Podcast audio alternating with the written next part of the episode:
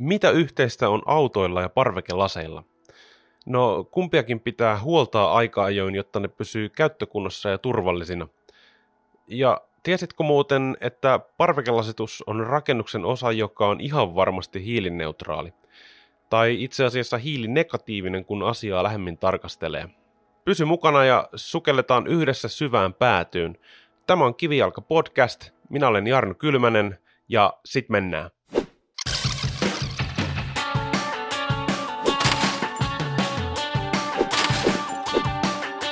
Tämä jakso on tehty kaupallisessa yhteistyössä Lumonin kanssa. Jakson pääteemana on parvekelasien huoltamiseen liittyvät asiat. Kuulostaa aika tylsältä aiheelta podcastiin, eikö totta? Mutta tuo, jos sä pyörittelet hetken aikaa mielessä sitä sanaa, siis parvekelasit, ootko ikinä miettinyt, mikä ylipäätään sellaisten tarkoitus oikeasti on? Ö, mun vastaus on, että parvekelasit on siksi, että niiden avulla saadaan kivasti vähän niin kuin ylimääräinen huone huoneistoon mutta pysy hetki mukana ja kohta kuulet alan asiantuntijalta, voisiko siinä olla jotain muitakin syitä. Ö, tänään aiheesta keskustelemassa mun kanssani on Oskari Hyttinen. Ja ihan alkuun, Oskari, sä voisit esitellä itse muutamalla lauseella. No joo, kiitoksia vaan. Tota, nimi, nimihän siinä tulikin, eli Oskari Hyttinen, ja mä oon tästä Lumonin huollosta. Öö, mä vastaan täällä meillä meidän asiantuntijapalveluista, eli kuntotarkastajapalveluista, joita meillä tekee muutama siihen vihkiytynyt henkilö ja sitten näistä koko taloyhtiöiden ammattilaispuolen huolloista. Eli aika paljon nimenomaan parvekelasien ja niiden kunnon ja ylläpidon kanssa tekemisissä päivittäin. Hei, mennään hei suoraan asiaan, tai mennään siihen peruskysymyksen ääreen. Tuo mikä juttu tämä parvekelasitus on loppujen lopuksi on? Minkä takia Suomessa ylipäätään lasitetaan parvekkeita? Toi muuten erinomainen kysymys ja jokainen tietysti varmaan omalla kohdallaan ratkaisee sen esimerkiksi, että miksi sen hankinnan tekee. Mutta mut kyllä Suomessa, ja sen takia me ollaan oikeastaan täällä edelläkävijöitä tässä parvekelasituksessa, niin me haetaan sillä lasituksella suojaa. Se tilahan meillä on jo valmiina, mutta se tila pitää suojata, että me voidaan suojata ne kalusteet, ne ihmiset, ne rakenteet, mitkä siihen liittyy. Eli me saadaan suojaa, me saadaan suojaa siis tuulelta, auringolta, sateelta, lumelta, jäältä, kaikelta tältä. Ja sillä me saadaan, niin kuin sä sanoit, niin sitten suojan avulla niin me saadaan se ylimääräinen huone esimerkiksi sinne huoneistoon ja tilaa sitten sille elämälle. Ja yksi, yksi ehkä ihan hyvä juttu, asuminen maksaa meillä todella paljon. Kaikki neliöt maksaa todella paljon. On muuten edullinen tapa hommata myös niitä lisäneliöitä, niin kuin sanoit. Tuossa tuli hyviä syitä siihen parvekelasituksen, tota noin, niin, parvekelasituksen puolesta. Ja onko jotakin muita semmoisia juttuja, öö, missä parvekelas, parvekelasit tuo niin niiden hyvät puolet esille? Mitä muita juttuja siinä on? Kun tämä se, se, että tulee sitä tilaa ja suojaa. Voiko sillä sitä energiaa jollakin tavalla tai vastaavia juttuja? Joo, toihan on itse asiassa aika, aika semmoinen tärkeä ja ajankohtainenkin kysymys. Et, et tota, sillä nimenomaan pystyy säästämään energiaa. Se säästää energiaa riippuen tietysti talosta, mutta tota, etenkin vanhoissa taloissa se energiasäästö voi olla huoneistokohtaisesti aika merkittäväkin. Uusissa se otetaan huomioon jo ihan silloin rakennusvaiheessa niissä energialaskelmissa. Et jos siinä on parvekelasit, niin se myöskin parantaa sitä energiatasetta sen talon kohdalla. Ja voi olla myös niin kuin tämmöisiä laajempia parvekejulkisivuja, joilla saadaan vielä sitten kattavampi vaikutus. Mutta mut se, että me säästetään siinä energiaa, me saadaan lisää tilaa, niin me myös säästetään siinä etenkin näiden vanhojen talojen kohdalla, missä on betoniset tämmöiset korkeat, korkeat tota noin, niin parveketornit. Ne pitää kuitenkin korjata ja huoltaa aina aikaa ajoin. Ne on todella kovan ilmaston käsittelyn kohteena täällä meillä, niin ne parvekelasit suojaa ne todella hyvin. Ja, ja siinä on itse asiassa ihan, aika merkittäväkin taloudellinen etu yleensä taloyhtiölle, että sillä pystytään lykkäämään niitä isoja remontteja sieltä julkisivusta jopa niin kuin 10-20 vuotta eteenpäin. Et siellä ei olekaan, tavallaan se korjaussykli pitenee oikein huomattavasti. Se on semmoisia, että, että todella, todella paljon löytyy syitä. Ja, ja sitten no, yksi vielä, hei, jos mä saan lisätä tähän näin, niin on äh, kaupungistuminen lisääntyy päivä päivältä myös meillä. Rakennetaan tiiviimmin, tulee autoja, raitiovaunuja ja kaikkia muita, niin ääntä, ääntä nämä eristää nämä parvekelasit todella tehokkaasti. Ne leikkaa merkittävästi pihoilta tulevaa meteliä ja myös pölyä pois. Tästä tuli paljon asioita ja yksi, mihin varmaan kaikki kuuntelet, mikä taatusti kiinnostaa kaikki, että siis siitä tulee käytännössä siis säästöjä siinä muodossa, että ne, sä pystyt remontteja viemään pitemmälle niin kuin ne täytyy tehdä. No toi on, toi on ihan totta joo, ja, ja sitä ei varmaan monesti tule ajatelleeksi, että hei, että jos satsataan nyt parvekelaseihin rahaa, vaikka koko taloyhtiön voimin, kun tehdään jotain julkisivuremonttia ja muuta, niin se itse asiassa on panostus sinne tulevaisuuteen. Sinne ei tarvikaan tehdä niitä samoja isoja remontteja niin nopeasti, vaan paljon myöhemmin. Ja kyllä ne isot remontit on aina kalliimmat kuin, kuin sitten ne parvekelasit. Tota, siis minkä, minkä tyyppiseltä remonteilta se itse asiassa ikään kuin suojaa sitä, mitä pitäisi remontoida, niin se on ainakin parvekkeen ikkunat on varmaan, parvekkeen ovet, onko se jotakin muut, mitä se suojaa? No joo, siis parvekkeen ikkunat, ovet, totta kai kaikki se, mitä siellä on siellä parvekkeella. Mutta sitten nimenomaan ihan puhtaasti se parvekkeen, se parvekkeen omat rakenteet. Eli, eli tota, siellä on monesti betonilaatta, siellä parvekkeella, kun astutaan siitä parvekkeen ovesta ulos. Se suojataan. Parvekekaide, jos ei se ole lasinen kaide, tämmöinen nykyaikainen, niin se on yleensä betonikaide meillä täällä. Se suojautuu siinä. Vai tuntuu hassulle, että vaikka lasitus laitetaan siihen päälle, että miten se sen suojaa, mutta siihen tulee vesipellit ja kaikki muut ja se rakenne pysyy hiukan lämpöisempänä ja suojassa, niin myös sen betonikaiteen se suojaa ja samalla lailla ne muut betonirakenteet, mitä siellä parvekkeilla on. Mitäs tänä päivänä, kun tulee uusia kerrostaloja, niin onko se käytännössä aina lasitettu? Va- vanhemmissa ei tietysti aina, että sinne tehdään tarvittaa, tarvittaessa remontti, jos taloyhtiö niin päättää, mutta mitenkäs uusissa taloissa? No kyllä uudet, kyllä uudet talot käytännössä lähes poikkeuksetta on lasitettu valmiiksi parvekkeiden osalta. Toki poikkeuksiakin löytyy, mutta tota, lähes voisi sanoa, että sen jälkeen, jos siellä lasittamattomat parvekkeet on, niin kyllä uudet osakkaat sitten ne lasit sinne yleensä hommaa aika pian. Onko sulla nyt näin niin kuin ensikäden tietoa tavallaan ihmisten kokemuksista? Me käytiin niitä hyviä puolia läpi, mutta onko jotakin asioita, että sä oot kuullut, että ihmiset puhuu lasitettuun parvekkeihin liittyen niin, että joku homma ei toimi, tai joku pitäisi olla eri tavalla, minkälaisia asioita sun korvissa on kantautunut ja mikä ehkä on aiheuttanut näitä asioita? Joo, kyllähän, joo, toi on muuten hyvä, hyvä, hyvä nostaa tuommoinen asia esille, että, että paljon monesti ylipäätään me muistetaan puhua kaikkikin siitä, että mikä on aina hyvää ja mitä näillä saavutetaan ja muuta, mutta totta kai kantautuu aina sitäkin puolta. Ja varsinkin nyt, nyt kun ollaan menossa kohti kevättä tätä tehdessä, niin Kyllä sieltä rupeaa tulee vastaan sitä, että ihmiset rupeaa pesemään ikkunoitaan ja myöskin näitä parvekelasituksia, niin tulee sitten vastaan sitä, että hetkinen, että me ei saadakaan auki näitä, näin ei toimikaan. Täällä, täällä esimerkiksi repsottaa joku tai ei pystytä käyttämään. Yleensä se on se, että se suurin juttu, mikä nousee esiin, on se, että niitä ei pääse pesemään. Ja yleensä siinä on sitä taustalla tietysti jotain aivan muuta. Et se ei ole varsinaisesti, se on se mitä huomataan, mutta se ei ole se itse ongelma, mikä siellä lasituksessa on. Mikä sitten niinku aiheuttaa näitä ongelmia? Onko sinulla tähän niinku patenttivastausta? no patentti, joo. Se, että, että esimerkiksi jos ongelmat pääsee niin pitkälle, että niitä ei pysty käyttämään, niin yksi, yksi syy on se, että me ollaan hyvin inhimillisiä, me käytetään niitä laseja laseja omalla tavallamme ja totutaan kaikkiin pieniin vikoihin ja muihin. Meillä on kaiken maailman patenttiratkaisuja. Ihmisen on hirveän kekseliäs olento. Se keksii kaikkia konsteja, millä se pärjää. No se lasitus kerkee tietysti menemään pahimmillaan aika huonoonkin kuntoon sitten. Näin. Mutta tota, se ihan perussyy on siinä, että vaikka meillä on tuommoinen valtava esimerkiksi betonirakennus, se silti liikkuu.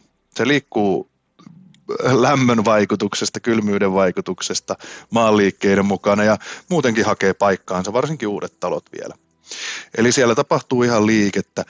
Tuuli kuormittaa tosi paljon tuommoisia parvekelaseja ja, ja ihan nämä samat lämmönvaihtelut ja muut, mitkä käy sinne talon rakenteiden päälle, niin käy myös niiden, niiden parvekelasien rakenteiden päälle ja kyllä siinä ihan mahdollisuus on, että siellä voi joku kiinnitys sitten löystyä tai säätö mennä pieleen niin, että, että se ei sitten vastaakaan sitä tarvetta enää. Ja silloin yleensä sitten lasitus rupeaa takertelemaan ja menee pahimmillaan kokonaan jumiin. No, mitä se sitten tarkoittaa? Voisi äkkiä ajatella, no okei, se ei sitten aukea se lasi. Että mitä sitten? Ei mun tarvitse sitä pestä. ei mua kiinnosta semmoinen juttu ollenkaan. Okei, no me voidaan ajatella näin. Mutta tosiasia on, että jos se on mennyt jo jumiin se lasi, niin kyllä se sieltä myöskin rikkoo jotain. Eli saman tien, kun me ruvetaan sitä jumissa olevaa lasia liikuttamaan, niin sieltä menee aina joku pyörärikki tai ohjaarikki ja muuta. Ja no, sen nyt voi kaikki arvata, että jos jostain rupeaa menemään osia rikki, niin se ei yleensä ole hyvä lopputulos. Joo, tota noin, ihmisillä, ei varmasti kaikilla. Osa ihmisistä on semmoisia, että ne laittaa kaikki heti kuntoon, kun tulee ongelmia, mutta monet ihmiset ehkä jopa minäkin mukaan lukien, niin helposti viivyttää niitä asioita. Äh, aina keksii keinot käyttää jotakin äh, laitetta tai esinettä, joka ei toimi oikein, niin siellä löytyy ne kiertotiet. Esimerkkinä tässä, tai aika tuore esimerkki, mutta tota noin, mulla on ulkovarasto, ja ulkovarastossa on ovi. Ja se oli tässä vuosien varrella mennyt vähän silleen, että se ovi oli aika jäykkä. Mm-hmm. Se ei mm-hmm. meinannut mennä millään kiinni, sitä piti potkii ja rynkyttää, että se meni niin kuin, tiedätkö, kunnolla kiinni. Jep. Ja sai, sai, hyvä, sai avaimella auki. Se oli mennyt semmoiseksi. Ja tässä nyt, tässä nyt kun oli näitä myrskyjä, näitä talvimyrskyjä, niin kävipä erässä myrskyssä niin, että mä menin hakemaan totta noin, niin lumikolaa sieltä varastosta. Mm. Ja samalla hetkellä sattui semmoinen myrskytuuli, mikä heitti sen oven saranoilta maahan. Se, se, ihan oikeasti niin kuin se tuuli heitti käytännössä sen oven niin kuin, siitä sarnalta irti. Ja taloyhtiössä, kun kuitenkin asun, niin sitten oli siellä yhteydessä, että tarvitsisi korjata tämmöinen ovi, koska mä en osaa korjata itse, mitä mä osaan vaan puhua asioista. tota, noin... Sä voit kertoa, että se pitää korjata, mutta... Joo, just näin. Just näin. Se on niinku, siihen loppuu melkein meikäläisen niinku kädetaidot. Ei nyt ihan, mutta melkein. Mm. hmm ja tota noin, ei mitään, sieltä tuli sitten aikanaan korjaaja ja korjaaja ja suitsaat laittoi sen oven paikalle ja sitten kun menin kokeilemaan sitä avaimesta, kun käänsin, ihan nätisti ja hienosti aukesi sieltä ja meni kiinni. Ihan niin kuin voita olisi laitettu väliin ja öljyä miljoon litraa. Mä ajattelin, että näinkö tämän pitää toimia. Että mm-hmm. mä olen monta vuotta semmoisen jäykän oven kanssa toiminut ja nyt mä tiedän, miten se oikeasti kuuluu toimia.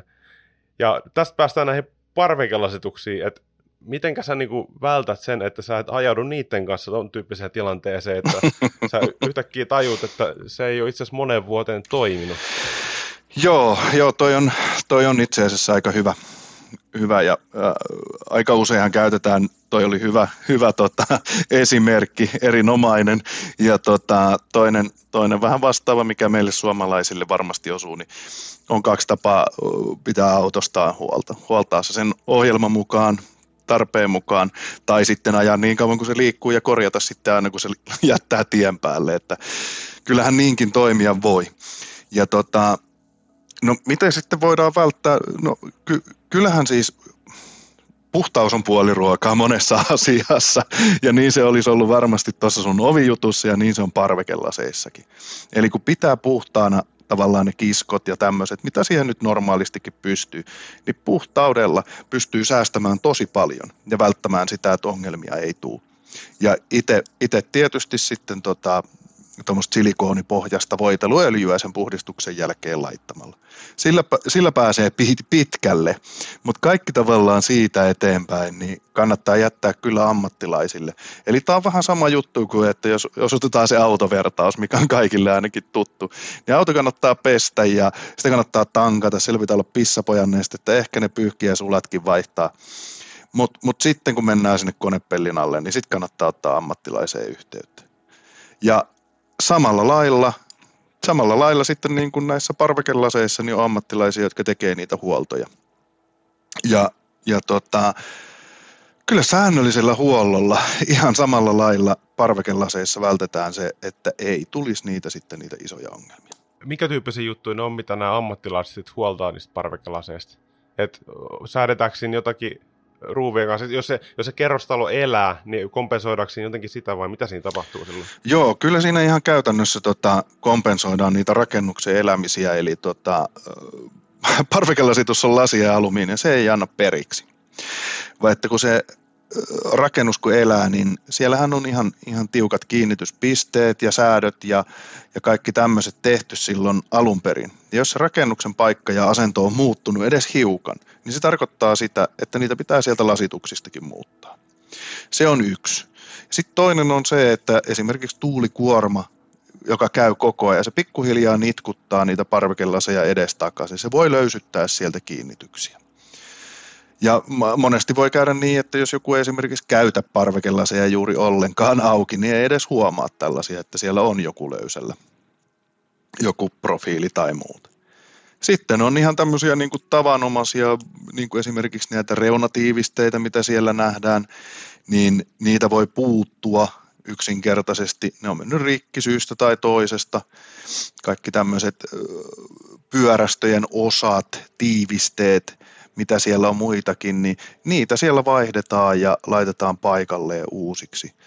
Silloin myöskin sitten, kun se on säädetty, kiristetty paikalleen sen talon liikkumisen jälkeen, vaihdettu ehkä mahdolliset viottuneet osat jo sieltä, niin sitten se rupeaa toimimaan ja sitten taas pärjää sillä puhtaudella ja voitelulla aika pitkälle taas. Tuo, kuin usein tämmöinen huoltotoimenpide niin kuin ammattilaiset kannattaisi tehdä? Kyllä meidän, me, meillä ja tota, oikeastaan kaikilla muillakin lasitusmerkeillä suositellaan viiden vuoden äh, huoltoväliä. Eli se on semmoinen niin huoltosykli, mitä suositellaan. Mutta mut, sillä mä oon aina sanonut, että, että se, on, se on hyvä lähtökohta ja jos siitä pitää kiinni, niin voi olla varma, että lasitus on aina turvallinen ja se toimii ja sitä se myöskin on sitten pitkälle tulevaisuuteen. Eli sillä, sillä ostaa myöskin samalla itselleen sitten, se ei olekaan 15 eikä 20 eikä 25 vuoden investointi, vaan jopa yli 30 vuoden sijoitus sitten se parvikelasitus. Eli se kestää myös paljon pidempään. Mutta tota, kyllä taloyhtiössä, jos siellä rupeaa esimerkiksi yksi, kaksi, kolme, useampikin ehkä – tämmöinen asunto tulemaan vastaan, parvekelasitus, missä on jotain vikaa. Tulee ilmoituksia, että hei, tämä ei toimi, tässä on jotain hämminkiä. Niin kyllä se tarkoittaa sitä, että siellä on silloin esimerkiksi talon rakenteet liikkunut sen verran tai, tai päässyt esimerkiksi tuuli, ehkä muut keliolosuhteet sitten jo käymään niiden lasien päälle sen verran, että se huolto on kaikille laseille ajankohtainen. Joo, jo, nyt kun sä puhut, kun nyt edelleen puhutaan kerrostaloista, niin tuo, ja jos se on noin viisi vuotta se niin kuin huoltoväli, niin totahan ei missään tapauksessa kannata tehdä niin, että jokainen asukas rupeaa itse säätämään sitä, voisiko tulla huoltamaan parvekelaseen, vaan niin kuin nimenomaan se kannattaisi tehdä silleen, että kaikki sitten kerrallaan. Et, m- miten taloyhtiössä yleensä niin parvekelasien huoltoprojektit, niin millä ne lähtee liikkeelle? Onko se yleensä niin kuin, että sitten jos kun se muutama asukas huomaa, se ottaa ehkä jossakin hallituksen tai taloyhtiökokouksessa puheeksi asian, lähteekö sitä kautta yleensä liikkeelle vai kuin hyvin tämä tiedostetaan ylipäätänsä, että parvekelase ei ehkä kannattaisi huoltaa ja se ehkä kannattaisi tehdä silleen niin kuin isolla rykäyksellä kerrallaan? No tosi usein, tosi usein tässä lähdetään nimenomaan noin liikkeelle, että niitä tulee isännöitsijälle. Niitä, yleensä se on tämmöinen kevätaika, tulee niitä tarpeita useampi, useampi vastaan sieltä taloyhtiöstä ja sitten äh, asukkaat ja osakkaat kyselee, että miten, miten nämä pitäisi hoitaa ja kuuluuko nämä nyt taloyhtiölle vai heille, heille itselleen hoidettavaksi ja näin. No jos koko talo on lasitettu, niin aika usein se on sitten koko taloyhtiön homma ja tota, silloin isännöitsijä sitten esimerkiksi laittaa meille, että, hei, että meillä on tämmöiset muutamat asunnot, joissa tämmöistä huoltoa, huoltoa tai korjauksia kaivataan.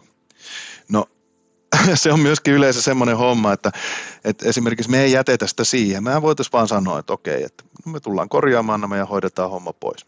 Ja voidaan tehdä hyvin näin. Mutta kyllä me aina esimerkiksi tehdään niin taustatsekki, että okei, että minkä ikäiset lasit siellä on, mitkä lasit siellä on, onko siellä mahdollisesti käyty aikaisemmin jo tekemässä jotain.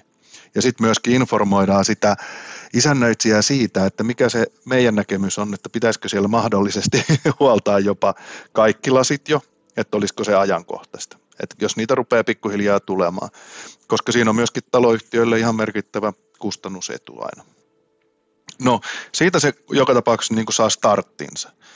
No tässä on sitten tietysti sellainen, että joskus se sitten epäilyttää, että no jos meillä nyt on nämä kolme neljä täällä, että, että, että onhan meillä 560 asuntoa, että, että mistä me nyt sitten tiedetään, että tarviiko nämä muut, että kun kukaan muu ei ole ilmoittanut. No ei varmaan ole, ihmiset ei välttämättä käytä, on, on oppinut ja pikkuhiljaa niihin omiin konsteihin ja muihin, mitä me ollaan hyviä keksimään. Ja sitten se ovi lentää pihalle, niin kuin tässä sun esimerkissä. Mutta tota, mut siis aina on mahdollisuus käyttää eh, ihan asiantuntijaa siellä. Et, et esimerkiksi niin kuin, jos, jos on niin kuin epäselvää siinä vaiheessa, kun siellä rupeaa niitä ongelmia tulemaan, niin käyttää kuntotarkastajan palveluja, joka käy kaikki ne parvekkeet läpi, kaikki lasitukset läpi, kirjaa, mitä siellä on ongelmia, mitkä täytyy huoltaa, onko siellä mahdollisesti jotain niin vanhoja lasituksia ja niin huonokuntoisia, että täytyy vaihtaa kokonaan. Mutta tekee ihan puhtaasti tämmöisen suosituksen. Sen avulla ainakin taloyhtiön on sitten tosi helppo, tosi helppo edetä tavallaan siinä, että onko se tarpeellista vai eikö se ole tarpeellista.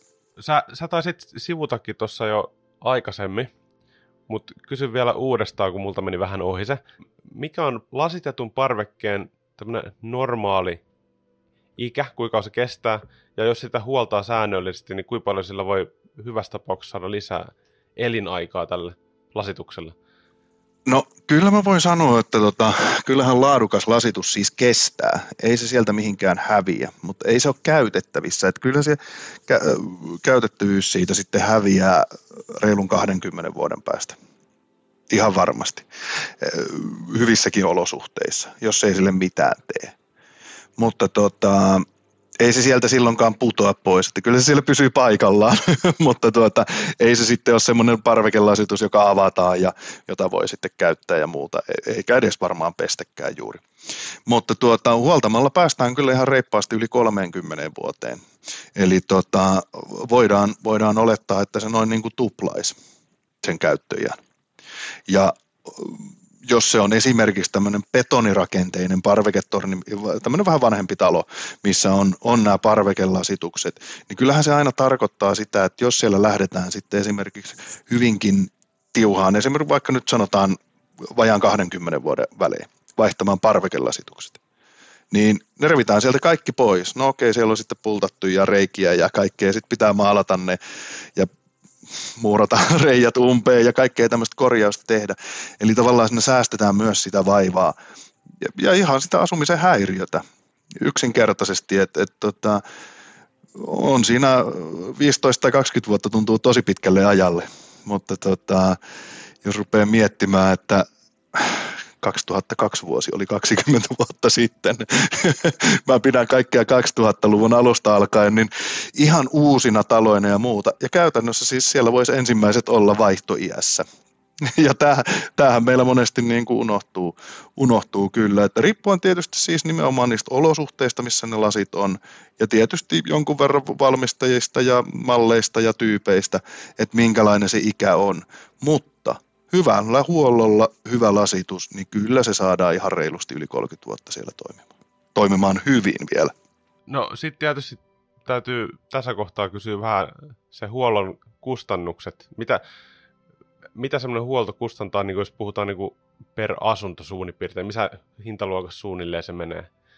Tämä on tärkeä tieto siinä kohtaa, kun ruvetaan miettimään, että, että tämän verran pitenee ehkä niin kuin käyttöikä, niin meidän täytyy joku hintalaskelmakin olla sille huollolle? Joo, tämä onkin, tämä onkin hyvä, hyvä kysymys ja, ja, tota, ja kiinnostaa ilman muuta, koska tota, rahastahan tässä on kysymys ja taloyhtiön rahat vielä siellä isännöitsijä ja hallitus tekee siis päätöksiä muiden rahoista. Tietysti myös omistaa, mutta lähinnä muiden rahoista ja silloin täytyy aina tarkkana olla.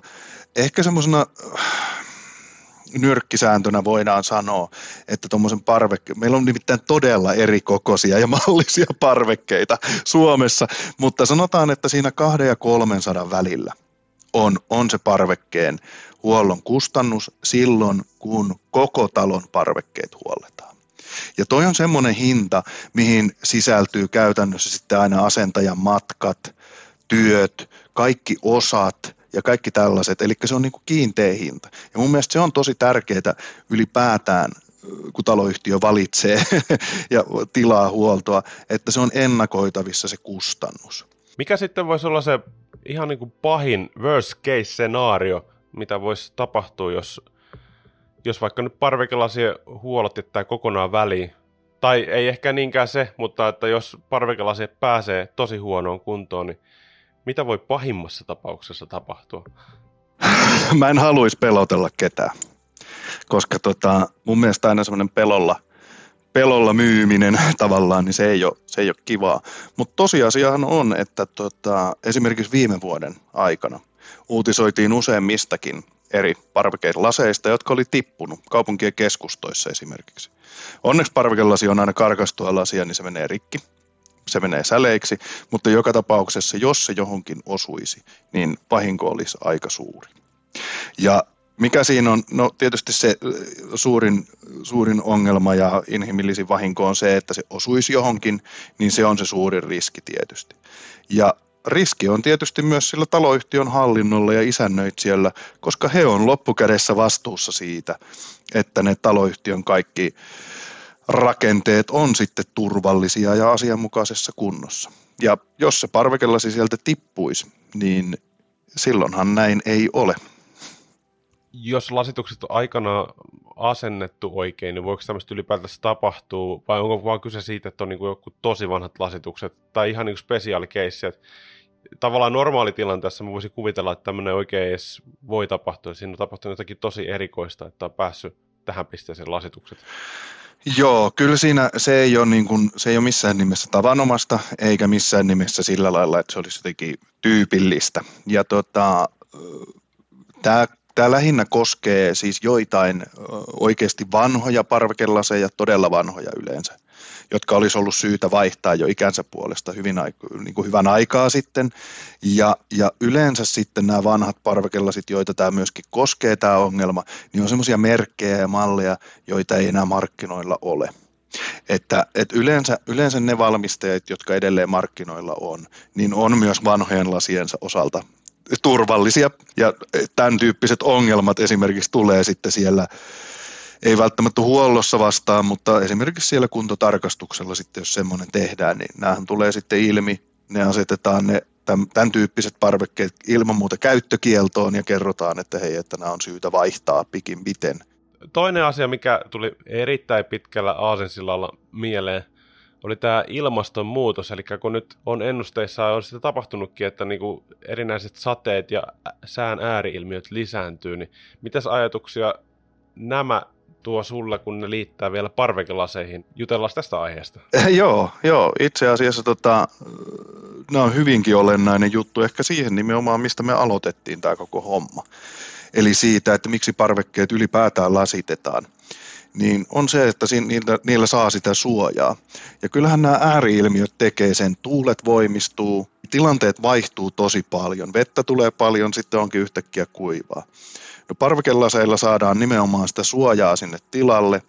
Ja sitten niihin voi liittää sitten esimerkiksi aurinkosuojaverhoja ja muita tämmöisiä ratkaisuja, joilla saadaan sitten blokattua sitä toista ääriilmiötä, eli sitä kuumuutta pois ja sitä auringon porotusta. Ja sitten jos ajatellaan pikkasen laajemmin, ettei ajatella vaan sitä omaa elämistä ja omaa aamukahvia parvekkeella, että se sujuu mukavammin, niin kyllähän tässä on semmoinen, että, että ekologinen jalanjälki, niin parvekelaseilla se on reilusti negatiivinen. Eli ne säästää niin paljon kuitenkin energiaa aina ja niissä välillisissä remonttikustannuksissa, eli niissä parvekkeen rakenteiden remonttien aiheuttamissa hiilijalanjäljissä ja näissä niin paljon, että se, se on oikeasti niin kuin eteenpäin tämän ilmastonmuutoksen hillitsemisen kannalta. Joo, mulle jäi itse asiassa mieleen tota, no, tuossa kun keskusteltiin ennen tätä podcastin tallennusta, että sä mainitsit, että parvekelasituksista voi sanoa, että ne on hiilineutraaleja, niin tämä hyvin pitkälti varmasti oli just sitä samaa asiaa, mistä nyt puhuit. Voiko sä avat vielä vähän enemmän sitä, että mikä tekee parvekelasituksista hiilineutraalin? Joo, ja ehkä, ehkä mun pitää tarkentaa, että ne on niin negatiivisia. Eli se on jopa negatiivinen se jalanjälki, että se on niin varmasti hiilineutraali, kyllä, niin kuin missä tahansa, mihin se laitetaan, mutta negatiivinen silloin, kun se laitetaan oikein. Eli tota, kyllä, se, kyllä se ihan puhtaasti tulee siitä, että, että kaikki materiaali, mitä siinä käytetään, on ensinnäkin kierrätettävää. Sehän on hirveän tärkeää. no, jos ajatellaan esimerkiksi, me, meillä on tuotanto Suomessa, matkat on lyhyitä ja muita, eli sitä koko ajan pienennetään ja pienennetään siitä valmistuksen ja toimituksen välisestä tavallaan kuormituksesta, sitä saadaan pienennettyä. No, totta kai sille joku hiilikuorma on siinä kohtaa, kun se sinne on asennettu sinne taloon. Se on ihan selvä juttu. Mutta sen jälkeen se rupeaa koko ajan, joka vuosi se säästää energiakuluissa. Se voi säästää jopa, jopa paljon, oikeasti tosi isojakin prosentteja, jopa kolmanneksenkin voisi säästää, jos olisi esimerkiksi iso parveke, hyvin hatara se parvekke ja asunnon välinen seinä ja näin, niin siellä voidaan, voidaan säästää todella isoja määriä energiaa. Ja se energiantuotannon kautta tavallaan säästetään sitä hiilijalanjälkeä sen elinkaaren aikana. Ja silloin kun se elinkaari on vielä pidempi, että se ei olekaan se 15-20 vuotta, vaan se onkin se reilu 30 vuotta. Niin sillä samalla alkupanostuksella ostetaan sitä pit, paljon pidemmälle ajalle sitä säästöä myöskin. Eli se kuormitus edelleen vähenee ja painuu sinne negatiiviseksi. Ja sitten niin kuin tuossa ehkä aikaisemmin sanoinkin jo, niin myös niissä, että sitten kun ne rakenteet on siellä suojassa, niitä ei tarvitse remontoida niin usein, niistä ei aiheudu sitten lisää kuormaa. Eli tässä on tavallaan ne välittömät ja välilliset hiilikuorman aiheuttajat on, on oikeastaan aika keskeisessä tekijässä siinä, että miten tämä näyttäytyy sitten tämän elinkaari kaiken kaikkiaan parvekellasien osalta. Tuota, sellaista asiaa vielä pohdin tässä, että jos kautta kun taloyhtiössä sitten päädytään siihen, että, että on lasitetut tai parvekkeiden lasitukset huonossa kunnossa, niin mitenkä tämmöistä huoltoprosessia kannattaisi lähteä viemään eteenpäin? Helpoimmallahan siinä pääsee liikenteeseen siinä, että isännöitsijä ottaa yhteyttä ja kertoo, että tämmöinen tarve olisi. Hyvä on siihen taustalle kyllä selvittää, selvittää ja katsoa hiukan niitä pohjatietoja, että et minkälaisia parvekkeita siellä on siellä taloyhtiössä. Paljonko niitä on, on koska on paljon semmoisia taloyhtiöitä esimerkiksi, että asuntoja voi olla enemmän, kuin niitä parvekkeita. Et kaikkia, kaikissa huoneistossa ei edes lasitettua parveketta ole. Niin tavallaan ihan tämmöisiä perustietoja ottaa, ottaa valmiiksi ja sitten ihan, ihan niiden, niiden perusteella kertoo, että hei, että meillä olisi tämmöinen tilanne ja täällä selvästi huollon tarvetta on. Tai sitten toinen vaihtoehto, että me epäilemme, että on huollon tarvetta, jolloin tavallaan tämä ketju kääntyy joko suoraan sinne huoltoon tai sitten käydään tekemässä kuntotarkastus välillä, jossa tarkastetaan nämä kaikki parvekkeet ja sen jälkeen tarjotaan sen tiedon perusteella tämä huolto. Käytännössä taloyhtiö saa sen pyyntönsä perusteella kiinteä hintaisen. Se, se on mun mielestä ehkä niin tosi tärkeää, että taloyhtiö saa kiinteä hintaisen tarjouksen siitä, että kun lähtötiedot on vaan kunnossa, tiedetään mitä parvekkeita siellä on, mitä lasituksia siellä on ja paljonko niitä on, että yhtiö saa sen tiedon perusteella kiinteähintaisen tarjouksen. Se turvaa sen yhtiön hankintaa, ei tule sitten yllätyksiä. Toinen tietysti, mikä on tosi tärkeää, että ne on ammattilaisia, jotka tulee sinne huoltamaan. Kyllä niitä varmasti moni, moni haluaisi, haluaisi tehdä näitä huoltoja, mutta se, että ammattilainen tulee, käyttää alkuperäisiä varaosia ja hoitaa oikeasti kaikki muutkin velvollisuutensa, niin sillä on tosi iso merkitys. Eli, eli kannattaa, kannattaa sitten luottaa, luottaa tämmöisiin tunnettuihin ja luotettaviin huoltoliikkeisiin ja huollon toimijoihin, sanotaan näin. Ja tuota, käytännössä se lähtee siitä, kun tarjouksen on saanut ja taloyhtiö on sen hyväksynyt, sen tarjouksen, niin sen jälkeen se etenee niin, että se aikataulu sovitaan siellä, se tiedotetaan kaksi viikkoa ennen, että sinne ollaan tulossa ylipäätään huoltamaan. Asukkailta kysytään, jos on joku este, esimerkiksi eläimet. Nyt viime aikoina on ollut näitä korona-altistumisia ja sairastumisia, niin niitä, että täytyy esimerkiksi järjestää eri aikaan tai asukkaan poistua huoneistosta tai olla nimenomaan siellä silloin, kun sinne tullaan, niin tämmöisten sopimiseen on se parin viikon aikajänne siinä sitten. Sen jälkeen huoltomiehet lähtee tekemään sitä huoltoa, etenee järjestyksessä, kertoo aina, jos on iso taloyhtiö, niin siinähän voi mennä viikko parikin aikaa siis, niin aina, aina sitten päivän päätteeksi yleensä, yleensä hyvät huoltoliikkeet ainakin niin jakaa sitten vielä tiedotteet niihin, että mihin ollaan seuraavana päivänä tulossa, että tietää sitten aamulla asukkaat varautua. No käytännössä sen, sen sitten toimenpiteiden jälkeen niin lasit on huollettu ja ne on turvalliset ja siitä taloyhtiö saa tietysti sitten huolto, huoltoraportin, eli tietävät, että mitä siellä on tehty. Eli ja samalla todistuksen siitä, että näin on toimittu. Taloyhtiö on täyttänyt velvollisuutensa ja kaikki on kunnossa. Ja tuota, semmoinen ehkä, minkä mä vielä nostaisin tuossa, että takuukysymykset. Se on, se on mun mielestä semmoinen, mihin ehkä taloyhtiöt ei osaa aina kiinnittää tarpeeksi huomiota, että minkälaisen takuun sillä huollolla saa. Lähes, lähes kaikkialta saa siis kyllä totta kai meitä, meitä jonkunnäköiset lait ja muut velvoittaa kaikkia toimijoita, niin työlle on aina se parin vuoden takuu ja yleensä niille vaihdetuille osillekin. Mutta parhaimmillaan voi saada viiden, kahdeksan, jopa kymmenen vuoden käyttöturvan koko lasitukselle sillä samalla kiinteällä kustannuksella. Eli tämmöisiä asioita myös siinä hankinnassa kannattaa sitten niin kuin painottaa, että, että tota, mitä sillä rahalla saa ja onko se kustannus selvä ja onko se huollon tekijä luotettava, niin kyllä ne on semmoisia asioita, mitä, mitä siinä sitten hyvä on huomioida siinä prosessissa, mutta taloyhtiön kannalta se on hirvittävän yksinkertaista. Ilmoittaa, että tämmöinen ongelma on, että näitä pitäisi huoltaa, tai kertoa, että tämmöinen epäilys on, että siellä voisi olla huollon tarvetta. Ja sen jälkeen kyllä ammattilaiset hoitaa sen puolesta ja tuo, tuo ihan puhtaasti dokumentit pöytään ja sanoo, että tämmöisiä ongelmia siellä on ja tämän verran niiden hoitaminen maksaa. Tämä oli oikein mainio paketti tästä käytännöstä. Ihan tähän loppuun vielä, Oskari, kysyisin sulta, että mikä sun mielestä on parasta parvekelasituksesta? Mikä on se ominaisuus tai se juttu, mikä tavallaan sulla herättää kaikista eniten positiivisia fiiliksiä? Kyllä, ky- kyllä mulle itse asiassa niin herättää eniten positiivisia fiiliksiä. Tiedätkö kevät aurinko. On vielä hanki, on pakkanen ulkona. Se kevät aurinko rupeaa paistamaan. Sä meet siihen parvekkeelle, saatat siihen kahvi, sä huomaat, että hei, että mulla onkin täällä parvekkeella jo reilu 20 astetta lämmintä, vaikka tuolla ulkona on pakkanen ja siellä on raikas ilma silti. Se tavallaan se fiilis siitä, että sä oot niin kuin ulkona, sä nautit siitä pakkasesta ja talvimaisemasta, ja, mutta sä oot silti lämpimässä siinä. Että sä tavallaan oot jo siellä keväässä vähän ennen muita. Et se, on, se on ehkä se paras juttu. Me saatiin taas maalattua tämmönen visuaalinen lopetus tähän podcastin loppuun. Hei, kiitoksia Oskari tosi paljon keskustelusta ja ei muuta kuin kevättä kohti. Kevättä kohden.